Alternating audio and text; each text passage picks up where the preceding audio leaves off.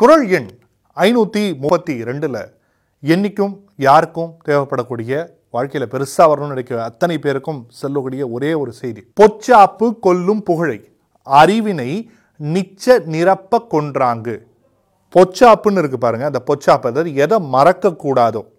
நன்றியை மறக்கக்கூடாது கடமையை மறக்கக்கூடாது உதவி செய்தவர்களை மறக்கக்கூடாது தர்மத்தை மறக்கக்கூடாது. இதெல்லாம் மறக்கக்கூடாதுல இதையெல்லாம் மறந்தீங்கன்னா உங்கள் வாழ்க்கையில் எதை உங்கள் நினைவில் வச்சுருக்கணுமோ அதை மறந்தீங்கன்னா உங்களுடைய புகழ் அப்படியே உடைகிற கண்ணாடி மாதிரி உடஞ்சிரும்.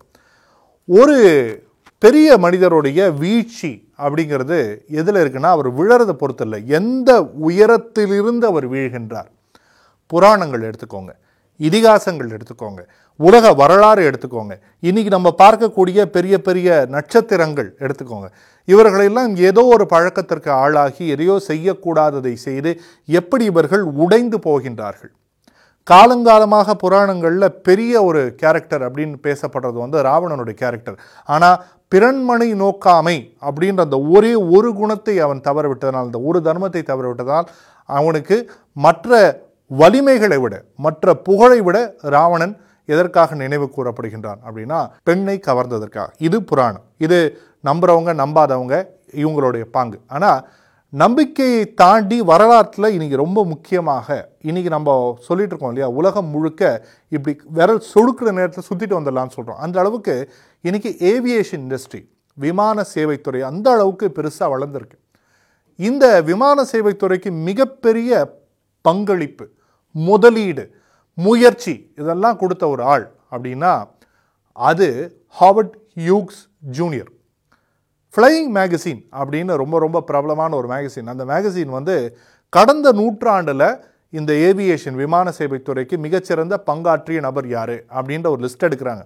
அதில் அந்த மனிதருடைய வாழ்க்கைக்கு பிறகும் அவருக்கு இருபத்தி ஐந்தாவது இடத்தை கொடுக்கின்றார்கள் அந்த அளவுக்கு மிகவும் பிரபலமான ஒரு மனிதர் ஹாவர்ட் யூக்ஸ் அமெரிக்க வரலாற்றில் ரொம்ப பிரபலமாக பேசப்படக்கூடியவர் மட்டுமல்ல உலக அளவில் ரொம்ப அதிகமாக பேசப்படக்கூடியவர்.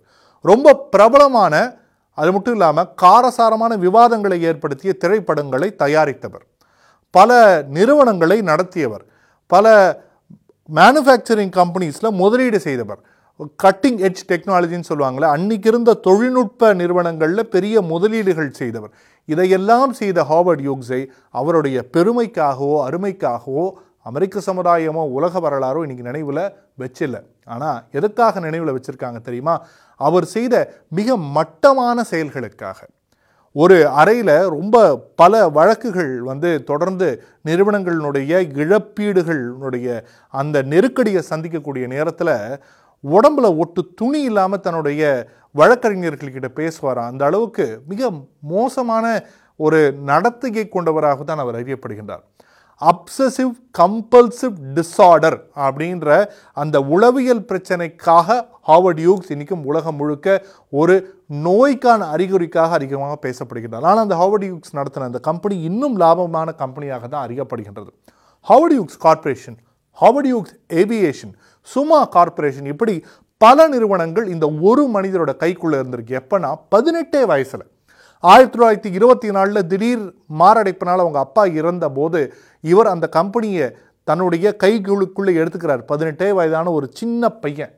அந்த இளைஞன் மற்ற சொந்தக்காரங்களுக்கு போன அத்தனை ஸ்டாக்ஸ் இருக்குது பாருங்கள் பங்குகளையும் மொத்த காசு இருக்கிற காசையெல்லாம் போட்டு வாங்குறான். அப்படிப்பட்ட அந்த பையன் ஹாஸ்டன் அப்படிங்கிற நகரத்திலேருந்து லாஸ் ஏஞ்சல்ஸுங்கிற ஒரு பெரிய கனவு நகரத்திற்கு வந்த முதல் சில நாட்களிலேயே உட்கார்ந்த இடத்துலன்னு சொல்லுவாங்களா அப்படி கிடையாது. படுத்த இடத்துல ஸ்டாக் மார்க்கெட்டில் பணத்தை போட்டு எட்டு மில்லியன் டாலரை இழக்கக்கூடிய ஒரு நபராக இருக்கின்றார். அதுக்கப்புறம் அந்த உடலை பெரிய பணத்தை நோக்கி ஓடக்கூடிய அந்த மனிதன் ஸ்ப்ரூஸ் கூஸ் அப்படின்றது தான் ஏவியேஷன் இண்டஸ்ட்ரியில் ஒரு பெரிய பேராக இருந்து இந்த மாதிரி ஒரு ஏரோப்ளேன் கிடைக்காது உலகத்தில் இதோடைய வேகம் கிடைக்காது அப்படின்னு சொல்லிட்டு ஹர்க்குலஸ் மாதிரியான பல முயற்சிகள் முடித்து ஸ்ப்ரூஸ் கூஸ்க்கு போகிறார் சில நிமிஷங்களில் அது உடஞ்சி கடலுக்குள்ளே விழுது. அத்தனை ஆயிரம் பேரை தன்னுடைய கம்பெனிக்குள்ளே கொண்டு போகிறாரு வெளியில் அனுப்பும்போது மரியாதை இல்லாமல் அவர்களை ரொம்ப கொடுமையான நிலையில் வேலையிலேருந்து வெளியே அனுப்புகிறார் இப்படி புகழினுடைய உச்சியையும் இகழனுடைய அந்த அடி மட்டத்தையும் அடிக்கடி பார்த்த ஒரு ஆள் அப்படின்னா ஹாவர்ட் ஹியூக்ஸ். ஆயிரத்தி தொள்ளாயிரத்தி எழுபத்தி ஆறில் அவருடைய காலகட்டத்திற்கு பிறகும் அவருடைய நிறுவனம் இன்றும் நடந்து கொண்டிருக்கிறது அப்படின்னாலும் அந்த நிறுவனத்திற்கான பேரை அவர்கள் மீட்டு கொண்டு வருவதற்கு ரொம்ப சிரமப்பட்டாங்க. ஆமாம் அவருடைய சினிமா துறை ஆர்வம் அவர் வந்து சொன்ன கட்டிங் எட்ஜ் டெக்னாலஜின்னு சொல்லுவாங்க இல்லையா? தொழில்நுட்பத்துறையில் அவர் கொடுத்த மிக அதீதமான அந்த ஆர்வங்கள் அவருடைய முதலீடுகள் அவருடைய முயற்சிகள் இவை அத்தனையும் அவருக்கான நினைவாக இன்னைக்கு இல்லை. அமெரிக்க சமுதாயத்திலையும் உலக வரலாற்றிலையும் ஹாபர்ட் டியூக்ஸ் தன்னுடைய மிக மோசமான பழக்கங்களுக்காகத்தான் இன்னைக்கும் நினைவு கூறப்படுகின்றார். ஆக இந்த முயற்சியோ பணமோ புகழோ ஒரு நொடியில் வீழக்கூடியது அப்படின்றதுக்கு ஹாபர்ட் டியூக்ஸ் ஒரு மிக சிறந்த உதாரணம். வள்ளுவருடைய வாக்கினிலும் அதே தான் இருக்குது மறக்கக்கூடாத விஷயங்கள். பொச்சாவாமை அப்படின்ற அதிகாரத்தில் சொல்லக்கூடியதுனால தான் அவர் சொல்கிறாரு பொச்சாமை கொல்லும் புகழை அறிவினை நிச்ச நிரப்பு கொன்றாங்க. அறிவை எதை கொண்டுடுமா உங்களுடைய தேவையில்லாத பழக்கங்கள்.